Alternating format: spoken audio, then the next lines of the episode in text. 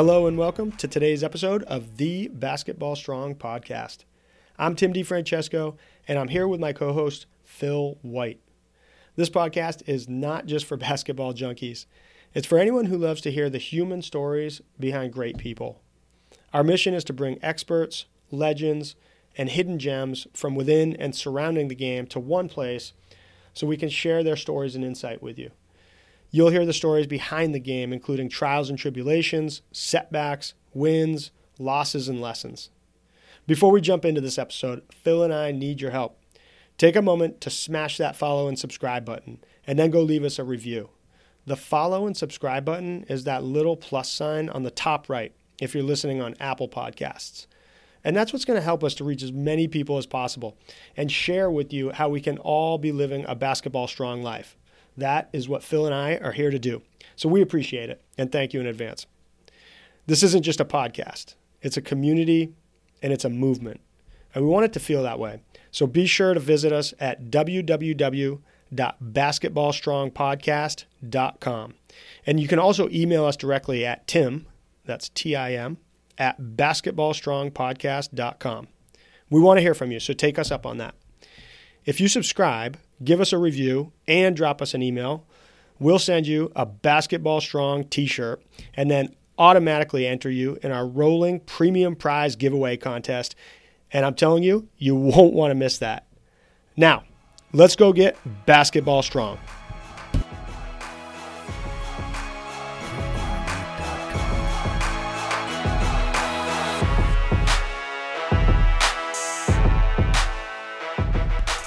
Our guest today is Henry Barrera.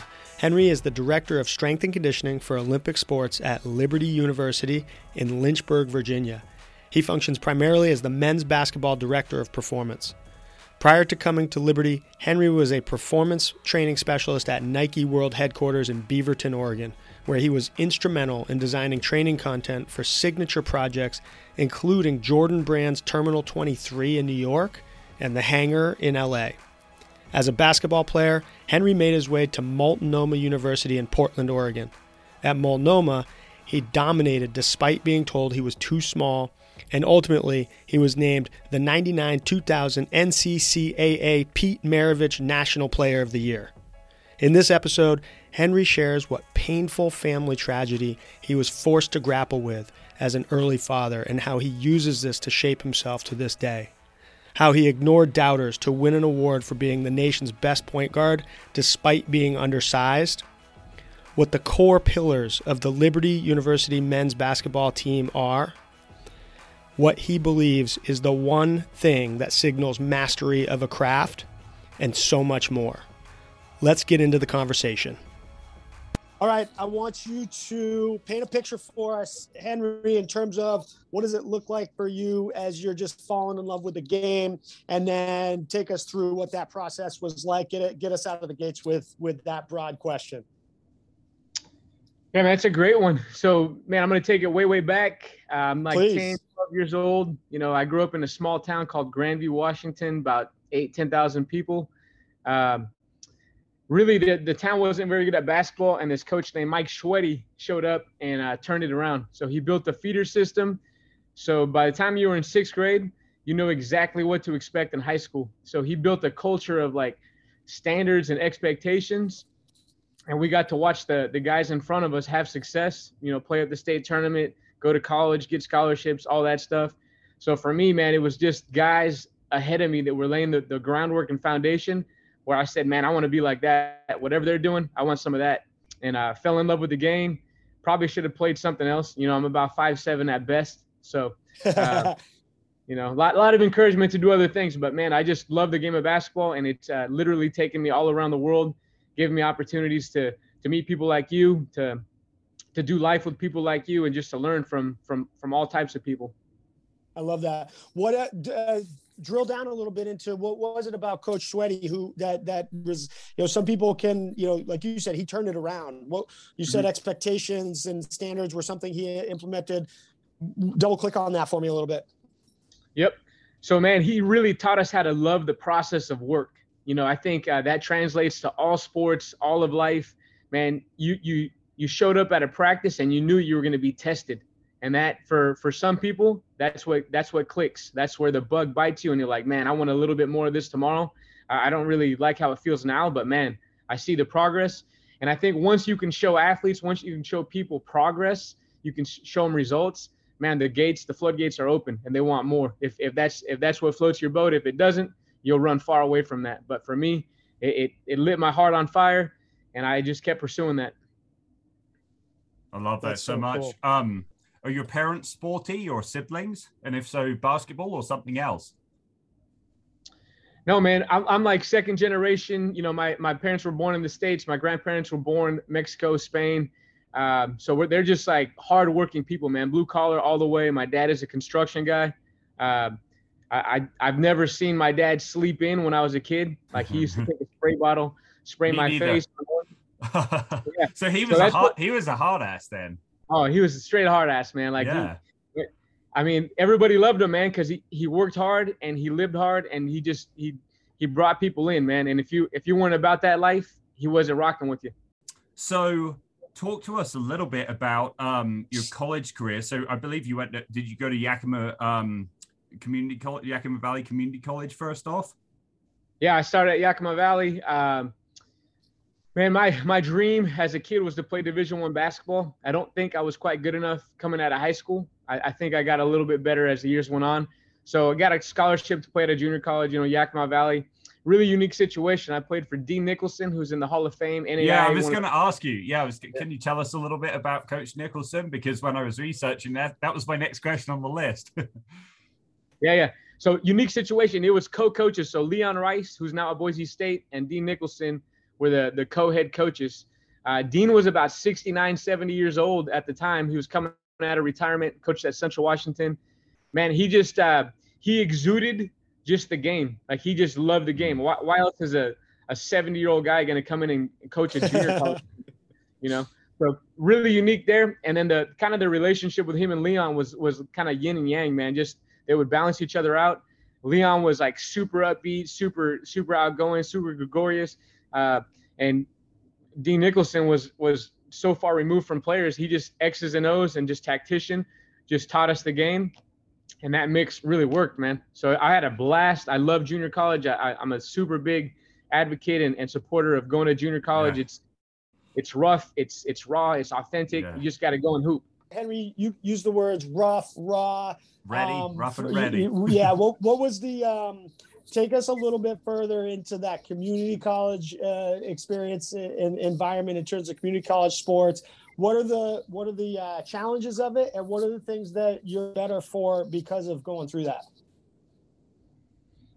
Uh, challenge is just straight up hard, man. Like every day is, is a battle. Like, you know, you're at a community college for a reason, you know, it, it's yeah. either grades or it's like physical ability or it's mental capacity.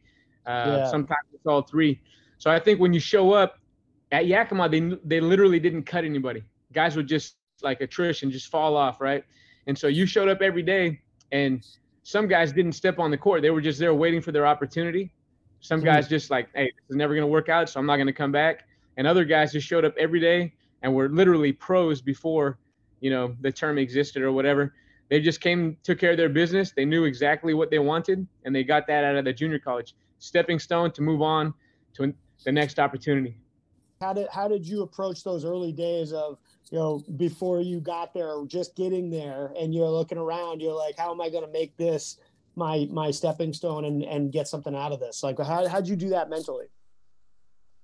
Yeah, man, I think my upbringing at Grandview really really tied into that. So I, I think a lot of people want what it looks like, but they don't want what it feels like. Yeah. You know? mm. So they have this glamorous picture of what what it's going to be. So they see the highlights and all that stuff. Well, I don't. I've never cared about that. Like for me, the work is the work, and if you're willing to do it, you have an opportunity. Uh, so what happened with me growing up in Grandview and coming from a small town and and just like just to make it out of the town was a success. You know, so you get that kind of built into your DNA, and you show up for whatever you do, and you just you have success because you just outlast people you know, and that's kind of my mentality of all of life. That's why why I am where I am. I just outlast and I show up and I do my job. Yeah. Now you're being modest because when you transferred, you averaged almost a double double. I think you were right at 20 points and around eight assists a game. So can you tell us a little bit about um, your last year or two of college and that experience, and maybe compare and contrast that a little bit? For sure. Um, I think one, I was super immature in junior college. So, you know, if I'm honest, I partied my ass off, man. Just, uh, I, I was living away from home. Yeah, you, you know, just college life, man. And so, priority wise, I thought I could do all the extra curriculars and still have success on the court. And if you're not extremely blessed athletically or off the charts skill level wise, it's really hard to to participate in if all you're not Dennis Rodman, if you're not Dennis Rodman, hundred percent. God bless him. yeah, yeah, I'm far from that. So for me, man, it's just uh, getting my life in order. Those that was the biggest flip. So uh, you know, I, if you want to dive into personal stuff, I became a believer. Uh, you know, faith it. is a big part of my life so that was a big flip for me once once what, i what what what triggered that i mean was that you just a, a something tr- uh, did did somebody you know did somebody step in with you there did somebody help you do that what what, what did that yeah man so i went on tour with the a, a nbc basketball camps i went to europe and i played like two three weeks uh, england ireland scotland and uh, they gave me this bible man and I, I didn't even open it up on the trip i was just there to hoop like that's always been my mo i'm just i'm just here just here to hoop and so I got back home, you know, ended up going to Yakima Valley. I moved out, and uh, one night we have this this party, man, like three, four hundred people, college party. You know, we're getting after it. And uh, that night I got an MIP, a minor in possession. We had, we had, you know, we are serving alcohol to underage, you know, college kids, whatever. So I got a ticket. I had to do community service. But the end of the night, I walked into my room and I opened opened the Bible, and uh, there's a verse, Proverbs 14 12, I think it is, and it says, "There's a way that's right to man, but at the end it leads to death." I read the Proverbs 15, 25 or something like this, and it was the exact same verse. And I was like, man, well, if this stuff is real, like wow. prayed to God, like, hey, change my life, whatever. I ended up moving out of a house, five bedroom house with college teammates, moved back home, which is about 45 minutes away. Commuted the rest of the year, man. It was a pain, right? But I started uh I started just digging into to faith and exploring that, and for me, it resonated. It made sense. Wow. And that flipped the switch for me. Did didn't from that day on, my life was just different. Powerful. I, I mean, I love that man. That, that thank you for sharing that.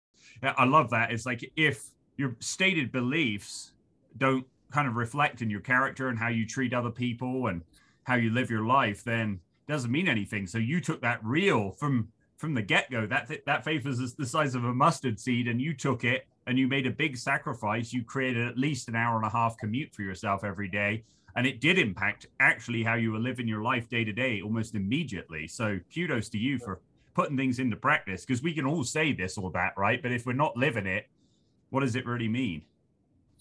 So yeah, no, that's that's you're so right, Phil. So things start to fall into place as you see that stuff clicking and then i'm just trying to put myself into the timeline for you i mean like phil said you you end up being i, I think pete maravich national player of the year when it was all said and done after that experience at going on to multnomah university right is that is that how things kind of tell me about that put those dots together for us yeah, so for me, it's different for everybody, man. Faith is such a journey, and, and it's really I'm a, I'm a little bit uncomfortable, man, because I don't share that with like I'm a believer, but I keep it on the low, man. My life should reflect, you know, what I believe. So I'm not gonna post that I'm it this or I'm that. It does. We know you, and we know it does. yeah, yeah. So yeah, yeah. So um, really, what happened was this, man. So once once I made that that that decision, that transition, I didn't mess with anything, man. I wasn't I wasn't trying to get a date. I wasn't trying to go to parties. I wasn't like you could find me in a gym Friday night till midnight, one o'clock in the morning. So I substituted all the things that I was doing and I just hooped. Like, you know, academics probably won't want to hear this, but I didn't go to school for any other reason than to play basketball. Like I didn't care about the degree I was getting. I didn't care about anything else. I wanted to play basketball. And from then I decided, you know what? Like I want to be a pro. I, I want to get paid to play basketball. I, despite of how big I am or, or what people say, like I'm to get paid to play. And so for me, it was tunnel vision from there uh, literally carried around a gallon jug and wore a hat that covered my eyes and didn't talk to people very much.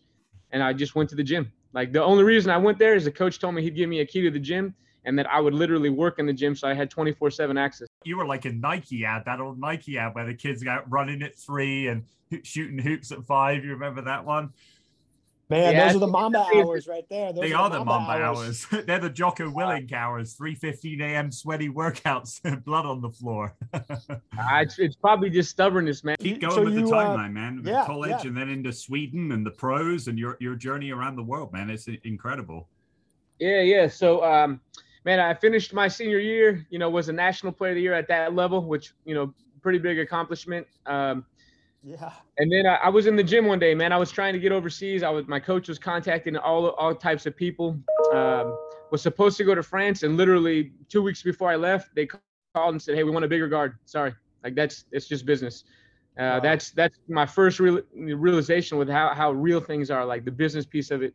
Uh, I ended up being at the right place at the right time. I'm I'm going through my workout. I was uh, religious, man maniacal about working out at, at nine o'clock every morning for an hour. That was my first workout. I'd literally schedule a class at 7:30 or 8 so I could sleep through it or whatever, wake up, and then go go get my workout in. Yeah, so I'm in the gym, I'm working out, I'm doing my regular thing. This guy walks in and he's like, you know, who are you? What are you doing? I told him, hey, this is my mission. He um, he was working in Sweden for for some organization. He said, hey, I have connects over there, and so he said, if you're interested, here's t- contact this guy. And I thought, okay, whatever. I gave it a shot. Um, sure enough, they had an opportunity for me to play in Sweden. Um, I was I was dating my my wife, now wife at the time. She said, I'm not going to go unless you finish school because I had six credits left, one class. And she's like, I'm not going unless you finish this. And I was like, wow. well, I'm probably going to go anyway. Uh, I, I, I, didn't though. Um, I finished my yeah, there, there was the pattern. There was the pattern for the next 20 years. yeah. No, so I finished that up and we were on a plane and we literally we lived in Sweden for a whole year. Uh, best one of the best years of my life, man. We traveled all over the all over the world, you know, different countries. I played, uh, just had a blast, man. And at the end of the year, she's like, "Look, you've been chasing this thing for a long time, and uh, you know, like it's probably time for us to start a real life. I'm 24, 25 years old. Um, and so she said, "Hey, let's go home and let's let's let's start a life." And so I didn't I didn't stop playing because I, I got hurt or i because I, I couldn't keep going. It was literally like I picked up a check, I did what I wanted to do, and that was good enough for me. I love it. That's huge. Tell I us about it. tell us about the makeup of that team in Sweden. Were there other Americans? Were the guys from the UK, Australia? Was it all Swedish guys plus you? that was a really unique team. I think we had like three Canadian guys: um, Malcolm Campbell, Mark Turner, um, and then we had a couple Swedish kids. It was kind of an international group. Um, and yeah, it was it was it was by far the most interesting basketball experience I've ever had. You could be playing in a, a great arena one night and like a rec center the next night. Uh, people could be smoking at halftime. Like I mean, it was just weird. you know. So, but it was it was beautiful, man. It was it was such a fun time in my life to to just keep playing the game and like that's when I started reading books, man. I had nothing else to do, so I was hooping. I started reading read? books. Can you remember a few, maybe two or three you started? You, you started. Oh, absolutely, man. Like I, am an extremist, so the first book like that I really got into was The Count of Monte Cristo. And so from then I just started reading all types of book, you know, self helps, all, all kinds. Yeah. Um, that's uh, I love it, and just you know, by finding time to to keep growing yourself amongst this sort of new chapter of your professional career pause going back I'm, I'm hitting rewind for a second. I want to i want you to take us into your the moment you heard those words when that first agent that first person there on the phone calls up and says sorry you know you, we're looking for a bigger guard it's not going to work out for you how do you take that information what it, what's going in your head how do you take that and then how do you put that phone down and say here's what we got to do um Man, so the the way I'm wired is like I'll be discouraged for like an hour, you know. Okay. So I'll okay. be pissed off for lick, about an lick hour. Lick your wounds, pissed off, lick your wounds for an hour. Yeah, yeah. Kind of go into a like isolate, you know, like I'll go yep. for a walk, like, you know, what's going on, that kind of thing. And then for me after that, it's like, hey man, let's take a step and let's keep rolling. Like so okay, uh, okay what's the next opportunity? Forget about France. Let's go on to the next one. There's got to be somewhere where I can just get my foot in the door. So it's just uh, I've always had this mantra, man. I, I just keep knocking, keep knocking, and eventually I think a door will open. So that's just keep how I live my knocking. life. Knocking. We need that keep on a t-shirt, baby. Yeah, we keep knocking. I love it. I love it.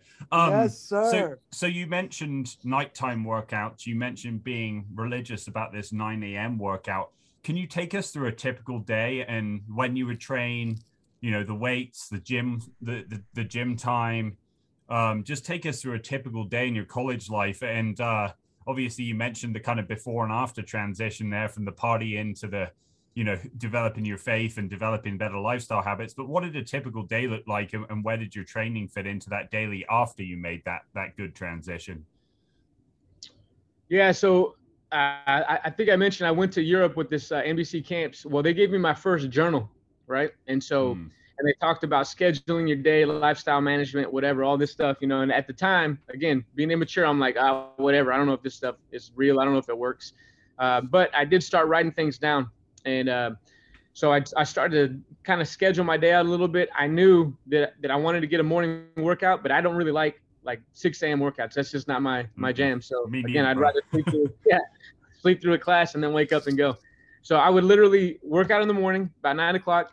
Uh, go have lunch, take care of any school stuff, have practice, and then I'd come back in the evening, you know, and I was really like, okay, this is going to be a really skill technical piece of my day. This will be a repetition piece of my day, and this will be just like kind of a fun. I'm going to find someone to play ones with or or whatever. So I started building that kind of thing, and it was, man, it was cool. After a while, people were like, hey, man, I want to come work out with you. Well, they, would last about a week because they'd be like, nah, man, gonna, why, why are we going to work out three times in a day? Let's just do it once and a lot of that was just being you know young and dumb. I'm just going to work super super hard. Maybe it was like overkill but it worked for me you know? Like i said everybody's journey is different but that that worked for me. As this year which you described as one of the greatest of you know experiences of your life you know in sweden transitions you get back here hit the ground in in where and and what what's what are the steps you start taking yeah, man. I don't know how deep you guys want to go, man. As deep, uh, deep as you want. Baby. We got time. If you got time, we got time. And people want to hear your story. We want to hear stories. Yeah, yeah. All right, man. So this is a tough one for me. Uh, we get back, and uh, my wife gets pregnant, and uh, we have our first daughter. Her name is Eliana Bell. Uh, she's born August 10th, 2000-ish, and as soon as she's born, she starts having seizures. Right. Mm and something's just not right, man. So she comes out, she's beautiful, everything looks perfect, but she starts having seizures. So her and I are rushed to a specialty hospital, and my wife joins us later. We're there for 31 days. On on day 31, this guy named Dr. Coke comes in and he says, "Look, your daughter has neonatal adrenoleukodystrophy. It's a peroxisomal disorder. She's gonna die." And I'm like, "Well, you know, I'm a believer. I'm gonna take her home. I'm gonna take care of her. Uh, you know, I disagree with you, right?" So, fast forward, you know, we did everything we could. I, I became kind of like a chemist, man. I'm, I'm injecting. She had an a, N tube, which is through her nose, a G tube. Like her life was rough, man. She'd have seizures like 50, 60, 70 a day. Uh, and I'm, you know, I'm 24, 25 years old. I'm trying to figure this thing out. And so I'm super involved in coaching, working with athletes. I'm coaching high school basketball. I come home one night. I'm going to take a group of high schoolers to a football game. And my wife says, Hey, I don't think you should go tonight. Eliana's not doing well, blah, blah, blah. So I, okay, cool. Call the kids. Well, it turns out that night, man, she's just having a rough night. I hold her in my arms and uh, I had a stethoscope. We had all this medical equipment around our house. And literally, she died in my arms, man. I listened to her heart fade away. So super intense, man. Super like mind blowing. Who's going to even write that, man? Who's going to think that? Um, so from then, um, man, life was just I, I, was like, man, is God real? Is is is this what's supposed to happen? Like, why is this happening to me? All that kind of stuff. But again, all that stuff from Grandview and Yakima Valley and Multnomah and, and being in Sweden, man, you're gonna find a way. So my wife says, Hey, I want to get out of Portland. I want to move away from here. This is this is a horrible place to be right now. So we moved to Eugene, Oregon. I work with a guy named Scott Phelps. We had been running camps and clinics across the country, uh, speed and explosion and we we we had a great like synergy. So he said, "Look, come and come and work for me." And I said, "Scott, I don't want to talk to anybody. I don't want to. I just want to be behind the scenes." He's like, "Look, I'm going to let you do that for six months, and then I'm going to pull you out of that." So at the time, uh, SpeedQuest was one of the largest manufacturers of ballistic ladders, bungee cords, all this speed training equipment. So I'm in the back barn, like literally bolting in ballistic ladders and tying up bungee cords. And, uh, you know, six months later, Scott says, Look, you're not doing this anymore. You're going to start training athletes. Um, so he plugged me in with uh, Jim Radcliffe at University of Oregon. Uh, I, I, did some sub- substitute teaching there at the, at the university, started training athletes, and little by little started coming out and, you know, just being a normal human again. So you can ask any questions you want. I know that was heavy, but that's that's how it is. Well, you got me you got me tearing up, man, and and it's it's only because I'm I'm just you know trying to process. I have two little two little beautiful girls and of of my own, and um, the courage it just took for you to tell that, and and what you went through to to be able to you know be sitting here and then tell that and and and live that and and then turn that into something um, I don't have any words for it, but uh, if I was right there with you, I'd give you a hug. And uh, thank you for sharing that. I think people, you know, can take that, and and you know, we all get into these moments of, you know, poor me, you know, my my this is tough on me, and and and you know, my my the struggle I have right now, and you know, to to put it into perspective and think about, um, you know, what what people go through to get to where they are a lot of times we never know and we never really understand that. And for you to shed light on that and be willing to share that is something that you know uh, uh phil and i are grateful for here in, in our audience. Uh, uh I'm, I'm speaking for them right now so thank you for that. Big time TV. appreciate that man. Um no it's uh that it just yeah like i said no no words but much much love. Um and and so you know it's a hard you know hard not not not not a topic we could just easily transition to but what was that like when you then had to kind of find a new passion or a new avenue obviously still delivering through the game being around the game and athletes and that kind of thing but was that an easy transition for you to kind of fall in love with that new you know sort of performance coaching aspect strength coaching that kind of thing? Was that did that take a while? What was that like man, it was instrumental just because, uh, you know, two things. One is I was so, I, I, was just trying to figure out what's wrong with my daughter, man. How, how do I, how do I help her? Um, and so I started, you know, reading about neurological disorders and, you know, the central nervous system, the peripheral nervous system, all this stuff, man. Just really, just human, human physiology kind of stuff, man. Just trying to figure yeah, things out. Yeah.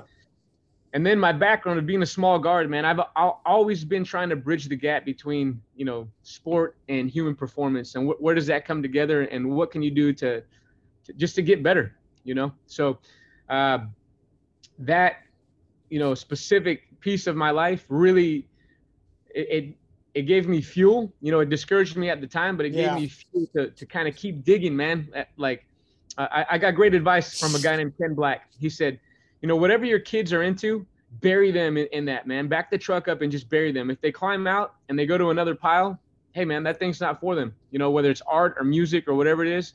And so, really, man, I just buried myself in, in human performance.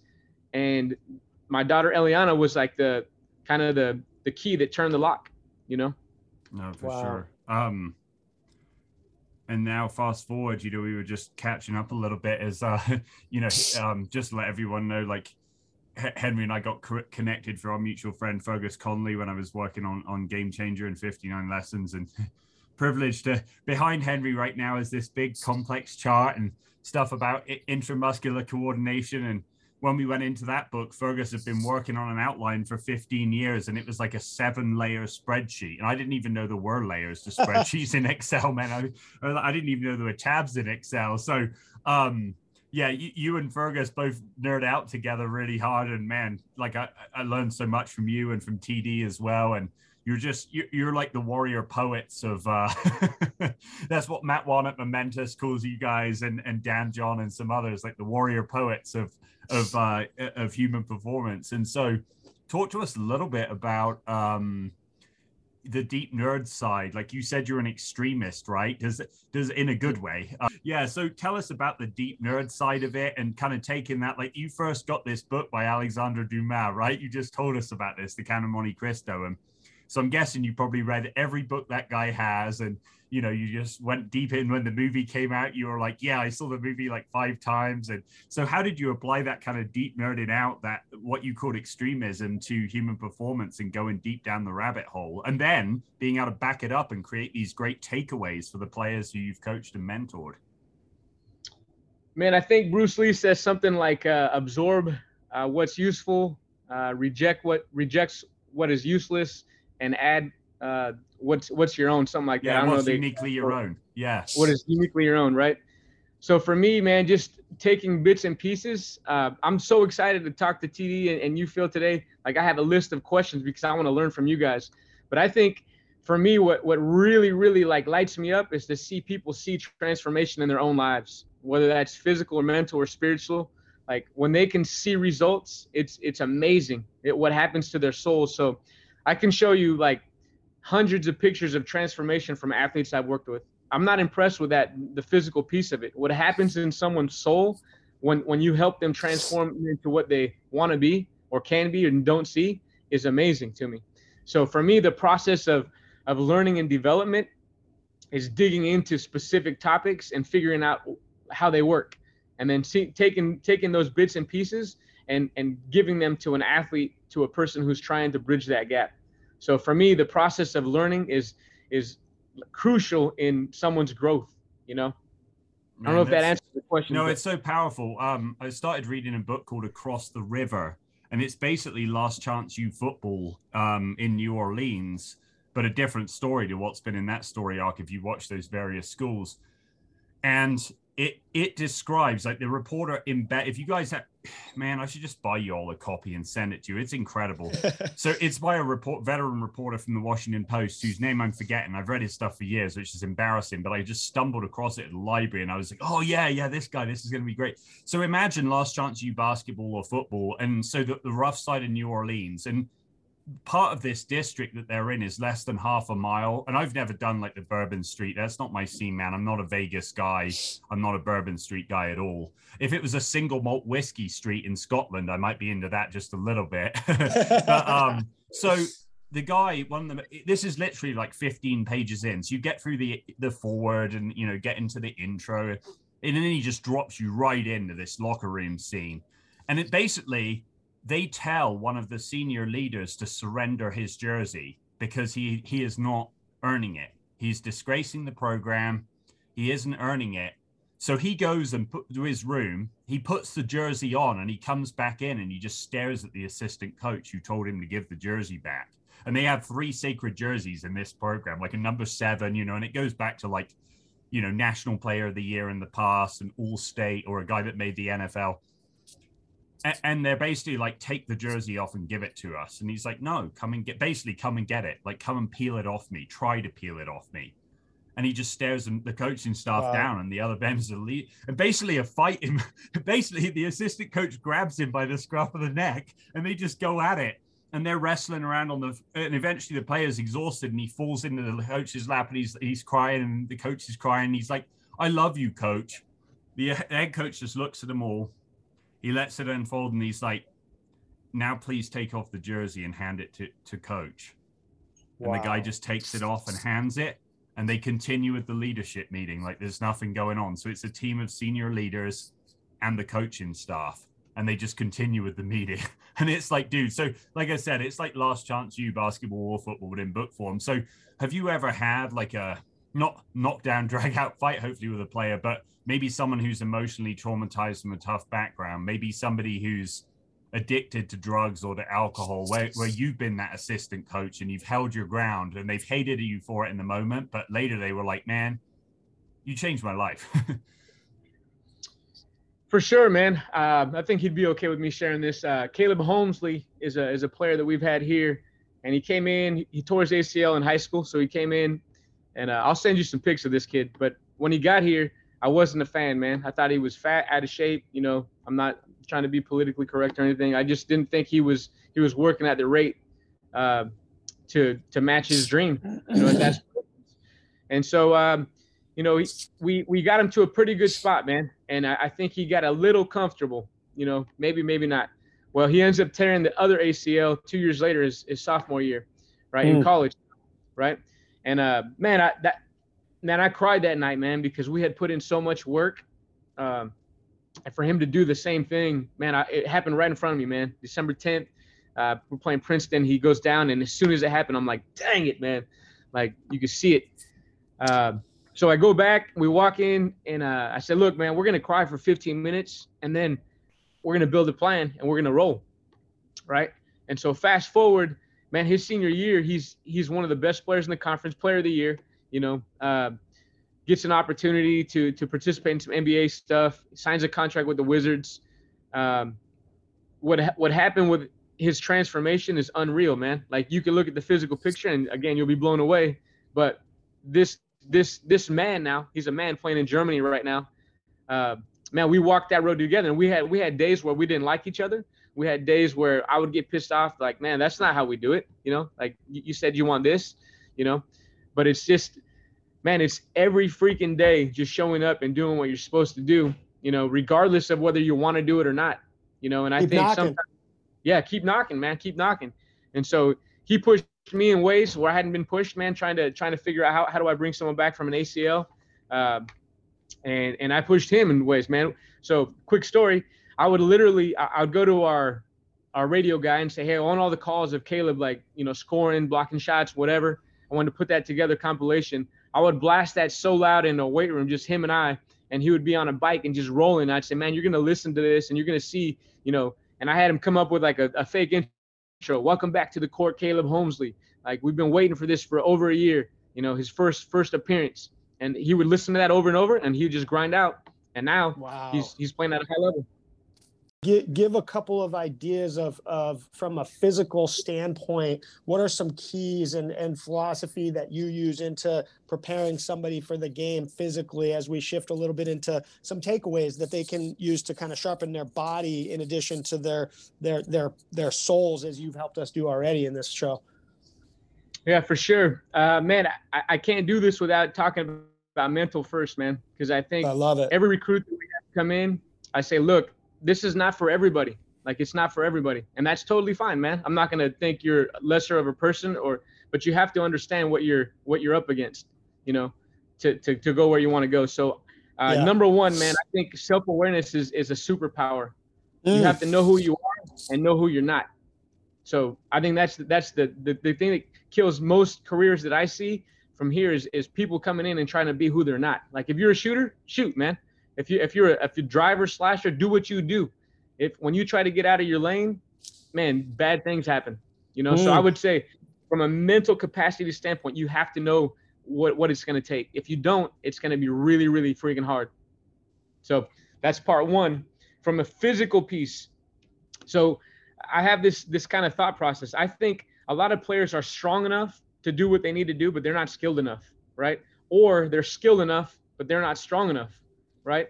And when those things merge, special things happen. You know, so you know this is this goes back to Fergus Fergus's coactives, right? You could have a player that's uh, psychologically elite, but physical they lack some of those capabilities, or you could have vice versa. You know, a, a physical phenom who really is like a mental and they have a hard time remembering plays. They have a hard time just connecting with other teammates.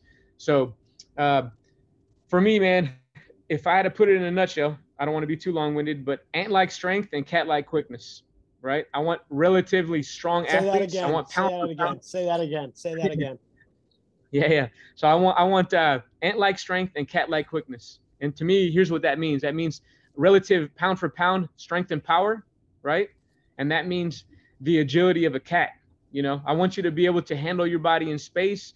I'm not impressed if you can squat 600 or 500 or whatever the number is can you handle your body in space? So I want you I want you to be relatively strong and I want you to have the, the agility of a cat, right?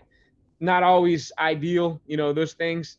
There's a lot that goes into that, but that would be uh, my my short answer, I guess. Love to hear your thoughts on that, TD.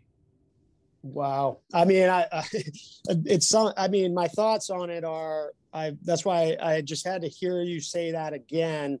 Uh, it just sunk in immediately, and I. I just needed to kind of uh, just just process it a little bit more. But it's it's so uh, spot on. I, I think that in terms of preparing a basketball player physically in, in, this this specific you know portion of what we're talking about, that really does sum it up because I think that you um, you know a lot of times I think you have uh, you know in in the game and in the in in sort of the what's acceptable and almost encouraged at times and allowed in the the process of preparing yourself for the game you you have a lot of players that get very high level they they they advance levels without having to understand how they do much else to prepare themselves on the court you know other than just just the skill work right? And and so having all the skill in the world as you just talked about without having the game specific and and and you talked about like are you a slasher are you a shooter?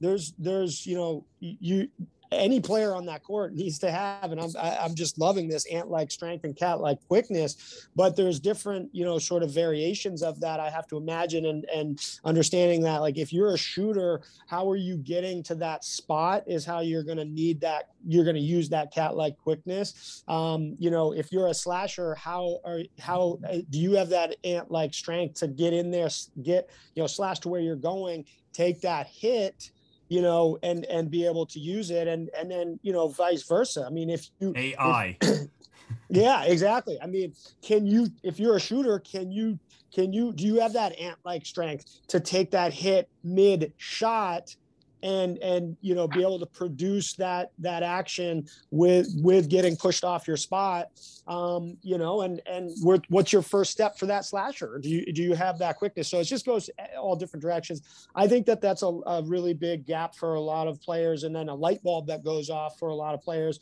where it's like man, I might have just hit the the furthest I can go with just getting in, get the reps, and get get my skills better how what do i need to focus on? I mean i think it gets overwhelming. I, I find that this like okay you get this information for this this you know coach says to you like you're you know you're i need you to be a little bit faster. I want you to do ladder drills. I want you to do push-ups. I want you to do, you know, you need to be able to jump a little bit more. You need to be able to, you know, be stronger if you need to box out, if you if you're a big man, if you're whatever it is. And it's kind of like, well, where do I start? But if you just just bring that down to those two things, I mean, it's just uh it's so key. And I I I think that it just gets overlooked until you finally hit that spot where you know your back's to the wall right? It's like no I, I, definitely have the skill to go to this level next level but i don't know if i have the the strength and the quickness. Um, how am i going to do that?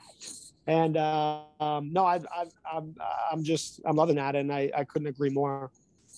Oh, i love that. Um, henry so moving on with your your story and with these them- themes that you and td just mentioned so you you were at um, Concordia, right, for several years. Um, I think both in two capacities. So the head strength and conditioning coach, and then also performance director. Is that is that correct?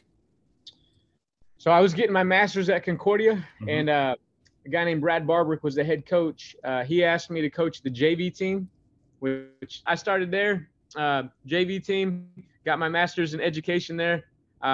So here's what happened. Everybody was telling me, "Hey, you got to coach and teach. You're gonna love this. You're gonna you're gonna coach high school basketball and you're gonna teach and you're gonna love it." I, well, I started the master's program a weekend. I told my wife, "This is not the deal. I don't want to do this." Like, so I knew it. I knew it. Uh, so I finished the program. I, I taught uh, high school, middle school, uh, visual arts. I have an art background, uh, health, PE, strength conditioning.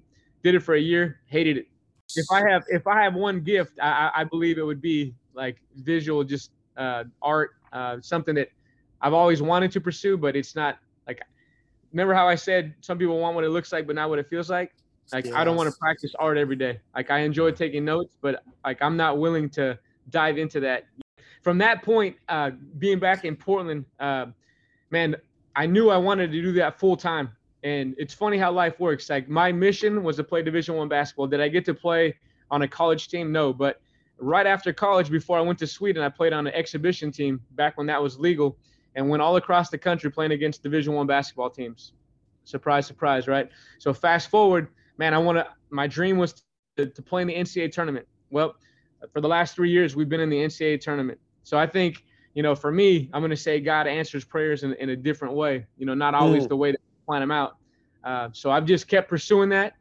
TD just kept knocking on the door and things just keep yeah. opening up. You know. I love that. Yeah, talk about a little bit the the transition from Concordia and how you landed at Liberty U. Did you know someone there, or was it a job opening and you applied, or what was the transition like? And in the middle, somewhere, you just drop in there. Well, I help outfit, you know, the Michael Jordan that Michael Jordan Performance Center, and and you're involved with the N7 program and Nike, and so somehow get us involved with the Nike part of the story, and then also your transition to Liberty U. Yeah, man. So this is a great, great piece of my life right here. Um, unique, unique thing. I've never applied for like an adult job. You know, in college, I worked at GNC, Safeway, blah blah blah, all that stuff. But I've never applied for a job that that I think uh, is like a real, real job, right? Uh, so I'm in the gym. I coached high school basketball as an assistant at uh, West Linn uh, in Oregon, mm. and uh, Pritchard was a point guard who I started working with in about sixth, seventh grade coached him all the way through his junior year. So I'm in the gym one night and we have like Mark Few, Jay Wright, uh, Ritchie McKay was at Virginia. And so all these guys are in the gym and I'm working out Payton Pritchard and Anthony Mathis. And we're getting after it, man. We're doing what we normally do. You know, I'm sharing my my kind of template of how I do things, what time I do them. Uh, and so Ritchie's in there and I walk up and I say, Hey, Ritchie, man, I know you're a believer. I appreciate your public display of faith. I'm a believer. I keep it on the low. Like that was the conversation. We traded phone numbers. We traded a few books. He was back like three more times. Just they were they really wanted Payton at Virginia, right? Mm. So um, in that course, he watched a couple of workouts. So one day he's in there and we work out Payton and I at 6 a.m. We come back. I think we worked out at noon on the track and we came back at 9 p.m. And Ritchie was at all three of the workouts, I think. And he's like, man, what the heck is going on? You know, I'm like, yeah, this guy, he's he's a workhorse, man. He just goes. Uh, so he said, "Listen, I think you could do this at a high level. I want you to, I want you to, I want you to give me a resume. I'm going to try to get you in at Virginia." Well, things didn't work out at Virginia. Uh, he said, "Right now, I'm an associate head coach. I'm going to be a head coach again. Like this is where God has me now, uh, but I'll be a head coach again. Cool, whatever, you know." So fast forward a little bit. Uh, I'm walking my son to the bus stop, and we wrestle around. He grabs my shirt and he's like, "Dad, this is the best day of my life." Turns and gets on the bus, and I was like, man, if this is the best day of this kid's life, man, I'm in trouble, man. This is weak. I pick up my phone and I call my boss at Nike, Beth Oliver, and I said, look, I'm going to take 30 days off. You can fire me, do whatever you want, but I need to regroup and I need to recalibrate my family. Uh, to go to recess, plays, lunch, all that stuff. She's like, no, no, tie up any loose ends. You're good. We'll see you in 30. The next day, literally, Ritchie calls and says, hey, I'll have a job in three days. Do you want to go or not? I sprint home tell my wife like, look, there's a job offer. Uh, I don't know where it's at. I don't know anything about it. She says, I'll go anywhere except for the East Coast, anywhere. right. And we didn't know it was, we didn't know it was Lynchburg. So sure enough, we, uh, we see the press conference, whatever. It's, uh, Lynchburg, Virginia. She's like, we're not going to Lynchburg. So basically they, they flew us in, recruited my wife. I walk into the office Saturday morning. Ritchie stands up, shakes my hand. He says, congratulations. I'm like, for what? He's like, you guys are coming done deal. Wife said so. So my, yeah, my wife accepted. So yep. did he personally talk her in, or did his wife talk to your wife, or how did that go down? Ah, uh, man, I think she just fell in love with the place, man. She saw like it was a great place to raise a family. Cost Love of living was good. University did they have all the growing. leaves? Did he bring you out when the leaves are all beautiful? And... it, was, pretty nice, man. It was pretty yeah. nice. Yeah. That's so awesome. that's uh, that was seven years ago, man. I've been here seven years, so it's been a, a great ride. You know, we were horrible, lost 13 Division One games in a row uh, our first year. Uh, I was like, I don't even know why I came here. This is, you know, this is this is off coming coming off of winning three straight state titles with Payton Pritchard in Oregon. Yeah. You know?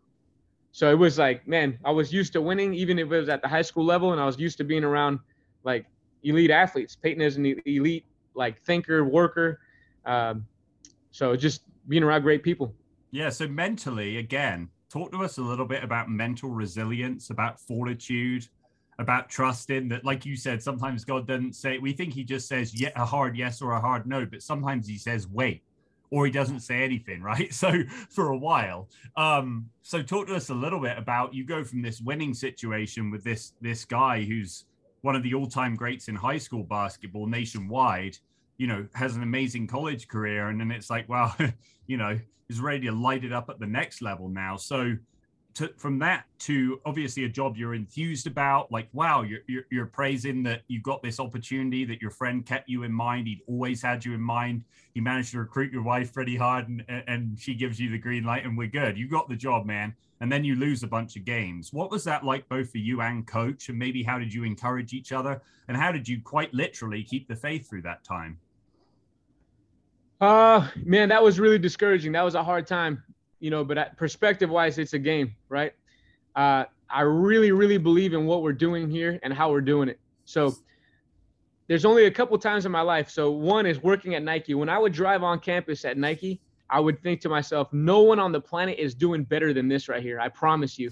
like from from how they manicure the the lawns to the facilities to the people that are working there, nobody's doing it at this level. I promise right? Mm. So when I when I pull up to Liberty University and I go into our basketball program, I say to myself, look, nobody's doing it like we're doing it. They, they could be close, right? But for us and what we're doing, we do what works for us. We know who we are and we know who we're not, right? And we build our program off specific pillars that, that have meaning to how, what the direction we want to go. What Does that make sense? Yeah. What are your what pillars? Are yep. Yep. So play hard, play smart, play together with purpose. Each of those has a unique piece. So play hard, it means to compete, to give your very best. That's play hard. Played smart, that's accountability accountability with discipline. Every detail adds up. All right. Play together is we over me, teamship. And play with purpose is audience of one. Audience of one. What's that? Tell, tell us. Tell, uh, being a faith-based university, you know, it's super, super important. So our audience is one, and that's God. You know, like it, it. it, doesn't matter. We're not, we're not uh, playing for the the praise of of media or specific people. It's the audience of one. And then tell us about that principles, practice, professional. You, you've you've talked about that to me before. Yeah, man. So alliterations, acronyms, things that help you memorize things are, are they, they vibe with me, man. Just, I just resonate. So yeah, it's another Fergus thing, right? Like the glow, slow flow thing with the recovery. Yeah. I still remember that from five, six uh, years ago. Fergus has had a huge influence on my life as a person and as a professional. I think he's a great human being. Like I think highly of Fergus. He loves the um, acronyms and the little sayings, the rhyming. Yeah, yeah. No, so um, you guys ever read the book Principles by Ray Dalio? No. I haven't yet. It's a good one, man. It's it's it's really unique in how it's written. But uh, principles, he talks about principles becoming like concepts. So with our guys, I want you to be able to live and play out of concepts. If your principles are strong enough, you you can you can start bending the rules because you understand the baseline, the principles of that, right? Mm, so once you have mm. principles set, you you you build these concepts. And to me, when you can play and live out of concepts, you don't have to everything's not just so TD. Here's like a, a strength conditioning piece, right? Human performance. Yeah. In academics, they, they, they teach you that there's these cycles, right? You're gonna follow like a three week cycle, six week cycle. Well, in the real world, it might take you eight weeks to make adaptation. It might make take me six, right? So I can't bank on just like, hey, we're gonna do this 12 week program. At the end of 12 weeks, you're gonna jump higher. Right. Well, maybe it's take 14 weeks or, or six weeks, and we're gonna see the results we want. But there's always a gray area. So if I don't have my principle set, I'm gonna be like, oh man, this just didn't work. Yeah. Well, it didn't. Or, you, or it you didn't, didn't try hard enough, or you, you must have hard You told me you were doing it and you weren't, right? You didn't adhere to the program. Come on, man. Hundred percent. Hundred percent. You know, so I, I, think it's a little bit like that. Uh, uh, so that's the principles piece. I think Love once that. you have principles, they become concepts. So practice to me means like literally if you have a medical practice, what do you do every day? You know, and I think that's like a precursor to becoming a pro. And so for me, this is like a, it, really makes sense in my head. So I have these principles, they become practices in my life, and that, mm. that feeds my profession and it feeds me becoming a pro in whatever I do.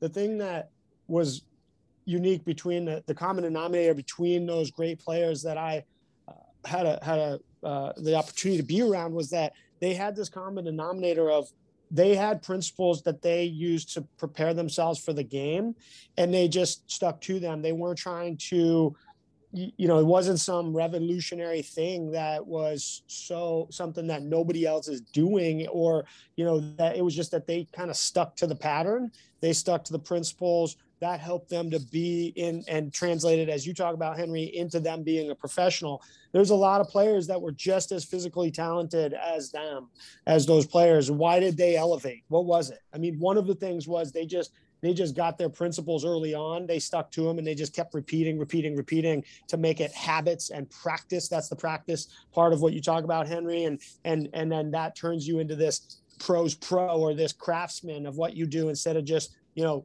getting a paycheck and doing pretty good at it.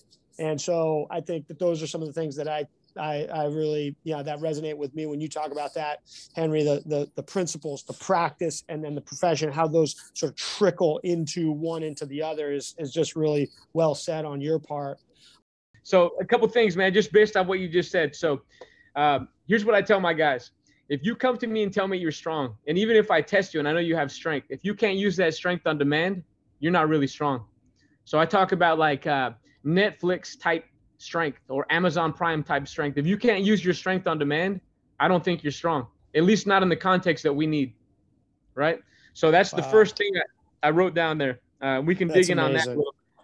Yeah. The next, yeah. Talk to yeah. Dig in on that. So talk to me a little bit about a guy who's been told since he was ten years old, either by his dad or Pee Wee football coach, like you need to be able to back squat the house, son. Like we're going to get you to 200 pounds and then 300 pounds, or you know maybe it's a deadlift. You know, with dad in the garage, or you know he gets to high school and the coach is a big deadlift guy or an Olympic guy. So talk to me a little bit about gym strong versus being able to being on demand, being Netflix or Amazon Prime on demand strong. Yeah. So any any explosive sport, and I think we can nerd out a little bit, but like we talk about ground contact times, right?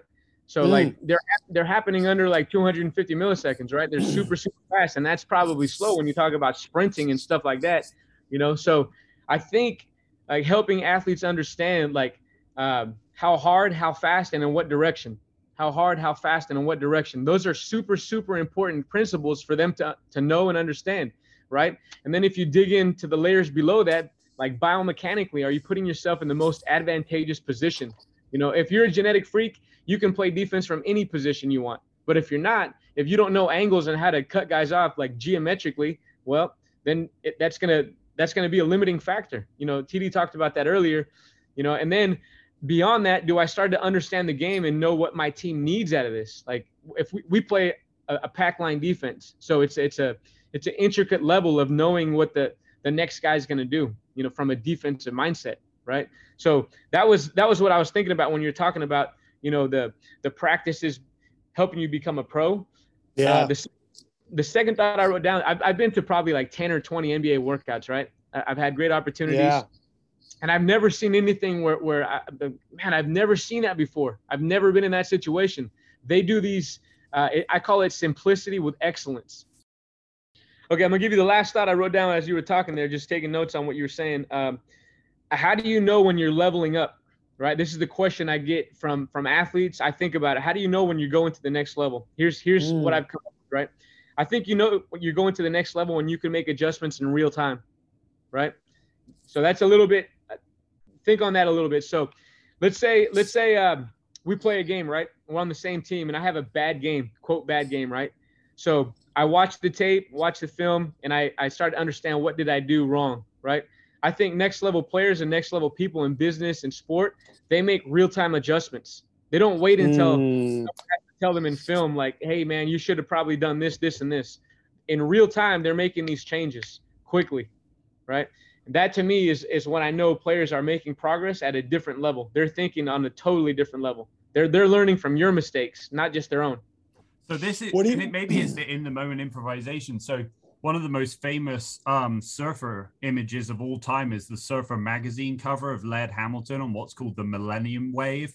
So if you just go to YouTube, even if you don't know how to spell chopu, which is kind of hard to spell because it's a native word in in, in, in uh, Tahiti, but this wave breaks on a reef that literally is razor sharp coral beneath the surface. And the guy, the week, so this is in the year 2000, hence the term millennium wave. The week before, a guy, uh, an experienced local surfer, and this is a horrendous wave. Like we're not talking about a cream puff wave that's you know 70 foot. We're talking about a 20 30 foot wave but it's thicker than it is high. And it slammed this guy head first on the reef and like part of his face got torn off. So this is not messing around so Laird Hamilton obviously is not playing around either. Him and Dave Kalama, and I know these guys pretty well. I've worked, you know, with XPT with um, those guys out there for a long time. Laird is not playing around in any way. Neither, is, neither is his wife Gabby Reece, who he always says she's the better athlete. So imagine that for a minute. Um, right. So Laird goes out with the knowledge of what just happened to one of the most notable surfers ever to come out of Tahiti. And Laird's been, you know, him and Kalama and Darrick Doerner and these guys, Brett Lickle, have been out in Jaws when it's 70, 80 feet, like legit. Hawaiian, which means it's 100 feet for everyone else. And he improvises to the point on this Millennium Wave. He gets towed in, and this thing is so thick and gnarly. So you go after the, anyone listening, go go Google or go look up on YouTube, Laird Hamilton Millennium Wave. And to your point, Harry, Henry, he he doesn't have to break down film of all of his misses earlier that day. They've been out there in the water for five, six hours, and this perfect wave comes out. And Darrick Doerner says, like, he wanted to yell to him don't let go of the rope. Don't let me tow you into this. But he looks back to say it, and Laird's already let go, and he's already in this thing. And he has to use his reverse hand. So if you've ever seen a surfer, right, that familiar, they're in a deep surf stance. They got that one hand that if they need to counterbalance, they put that back. He has to reverse his body. So it's like Vince Carter, the 360 dunk going against the grain. Uh, at the, the dunk contest the same year, right? 2000. It's over, ladies and gentlemen. Kenny Smith, the same thing, the improvisation. They don't need to go go back to the beach, break down GoPro footage, drone footage. Oh man, well maybe if you think about turning the other way and using your reverse hand, he just does it in the moment. So I love what you're saying that a true master of the craft on the court, on a wave, in life, can pivot instinctually in the moment and make genius happen and it's unconscious. It's just it, they're in a flow state and it's just in the moment.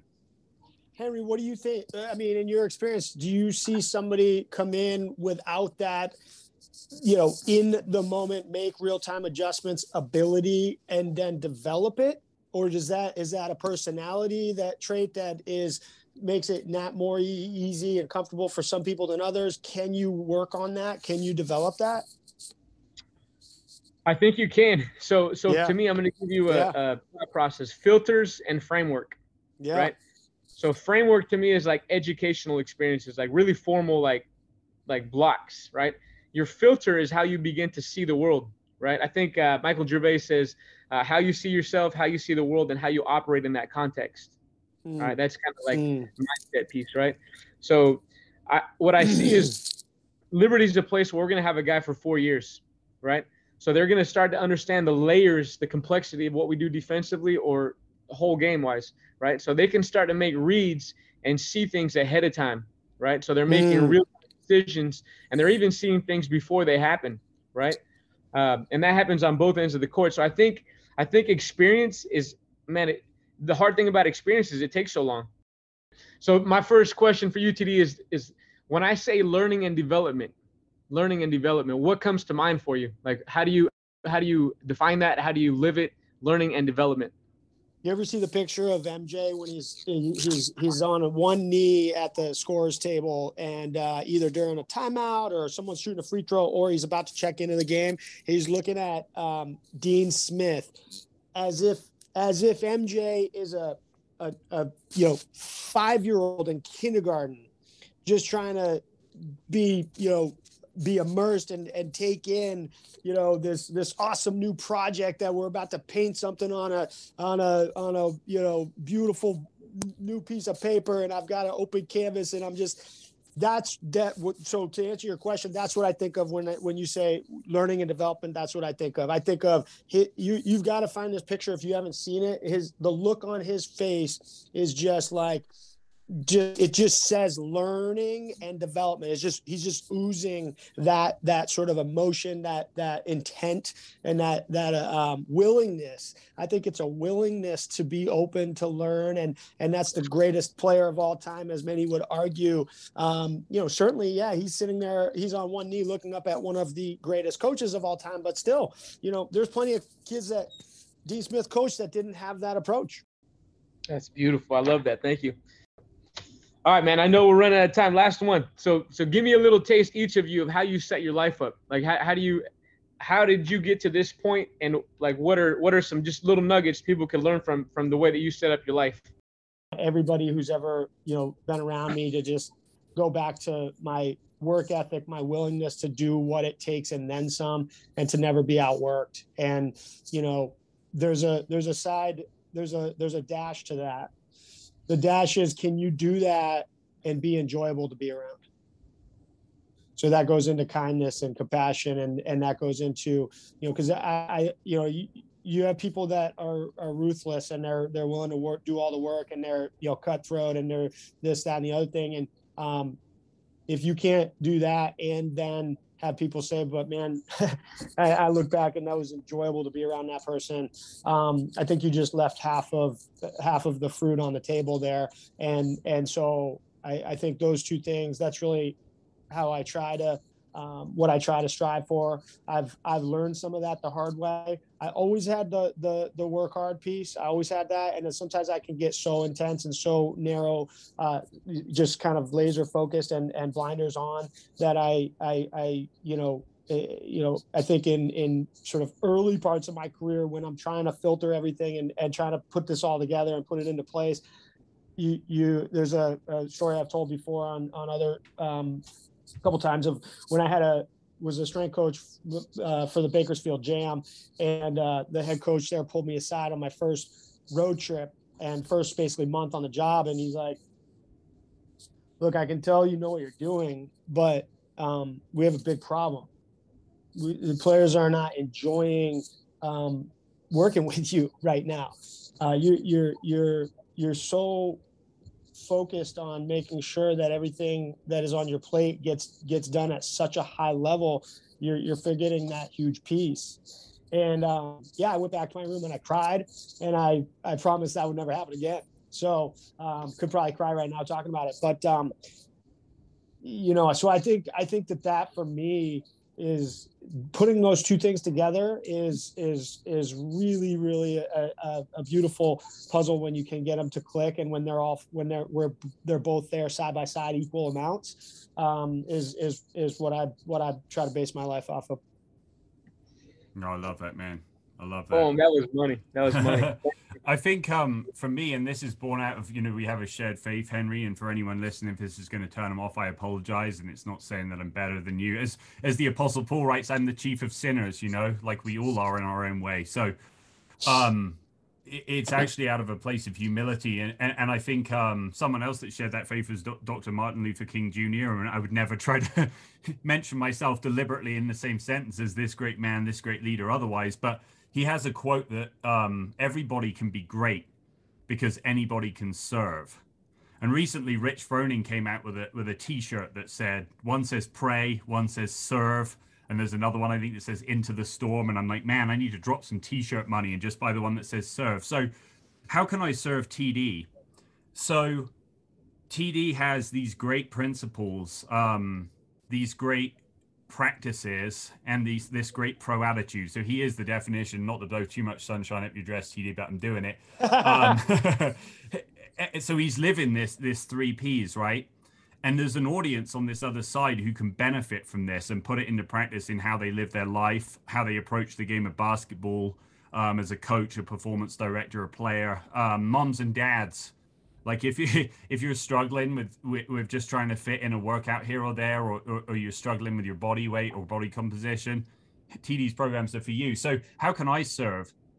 I can be the channel in the written word, and hopefully with facilitating a little bit on this show, um, and serve him by being the conduit between his principles, his ideas, his practices, and his professionalism, and people on the other side of the equation that can benefit that it's been the same for Kelly Starrett, Andy Galpin, Brian McKenzie, Fergus Connolly, all the others that I've been blessed to learn at the feet of. And also, it benefits me because I'm getting a real world PhD in how to be a better human being, a better father, hopefully a better husband some of the time. Um, hopefully, right?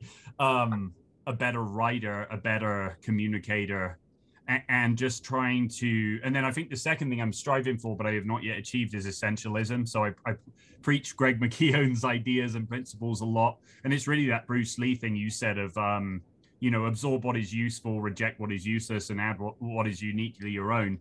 And i think my problem is td's problem is i am the hammer. Like my dad left school at 14 15 was a stonemason, worked in funerals for a long time, um, worked really hard and made no money. And he supported me, my brother, my, my two half sisters, Debbie and Jackie, and my mom on less money than we spend on food in a year, mm. right? Mm.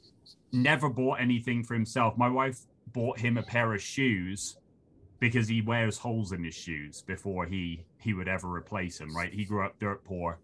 Um, and when my wife met me in college, I had holes in my shoes, and my budget was, my budget was five dollars a week, guys. Like I worked double shifts at the pub with my friend John O'Loyd all summer.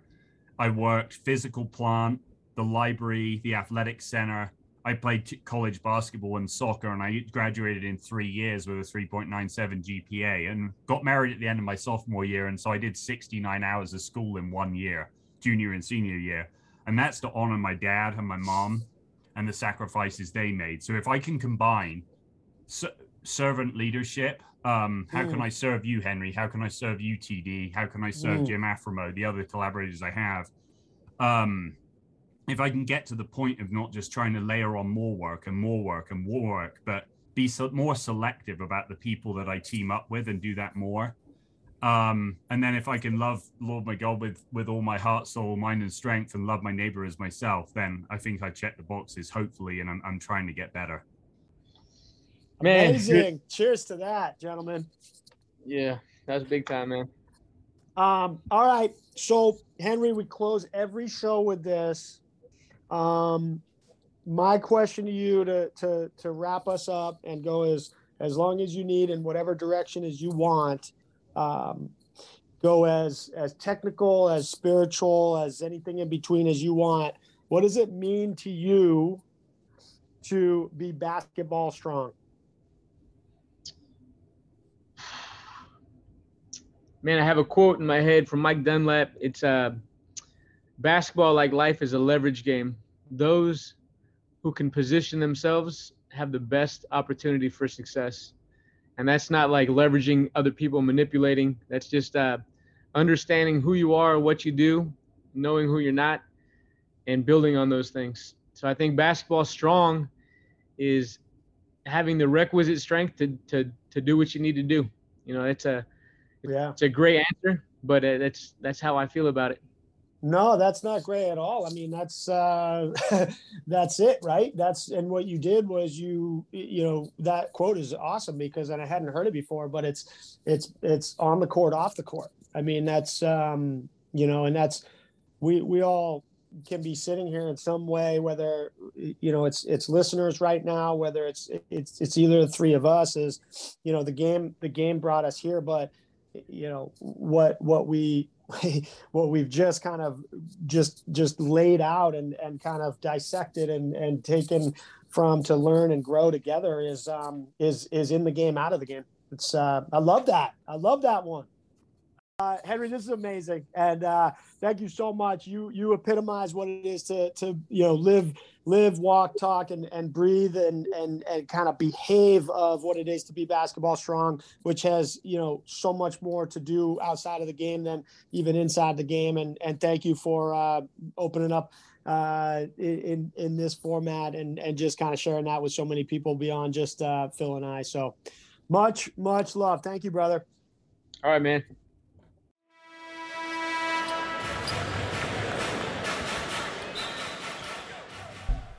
Thank you for joining us today. If you enjoyed today's show, and we hope you did, please give us a good review on Apple Podcasts or whichever platform you listen to podcasts on. And so you never miss a weekly episode, be sure to subscribe and follow. You can find previous episodes on our show website. That's www.basketballstrongpodcast.com. For more basketball performance resources and nagging injury solutions, follow me on Instagram at TD Athletes Edge and follow Phil at Phil White Books. Until next week's episode, stay basketball strong.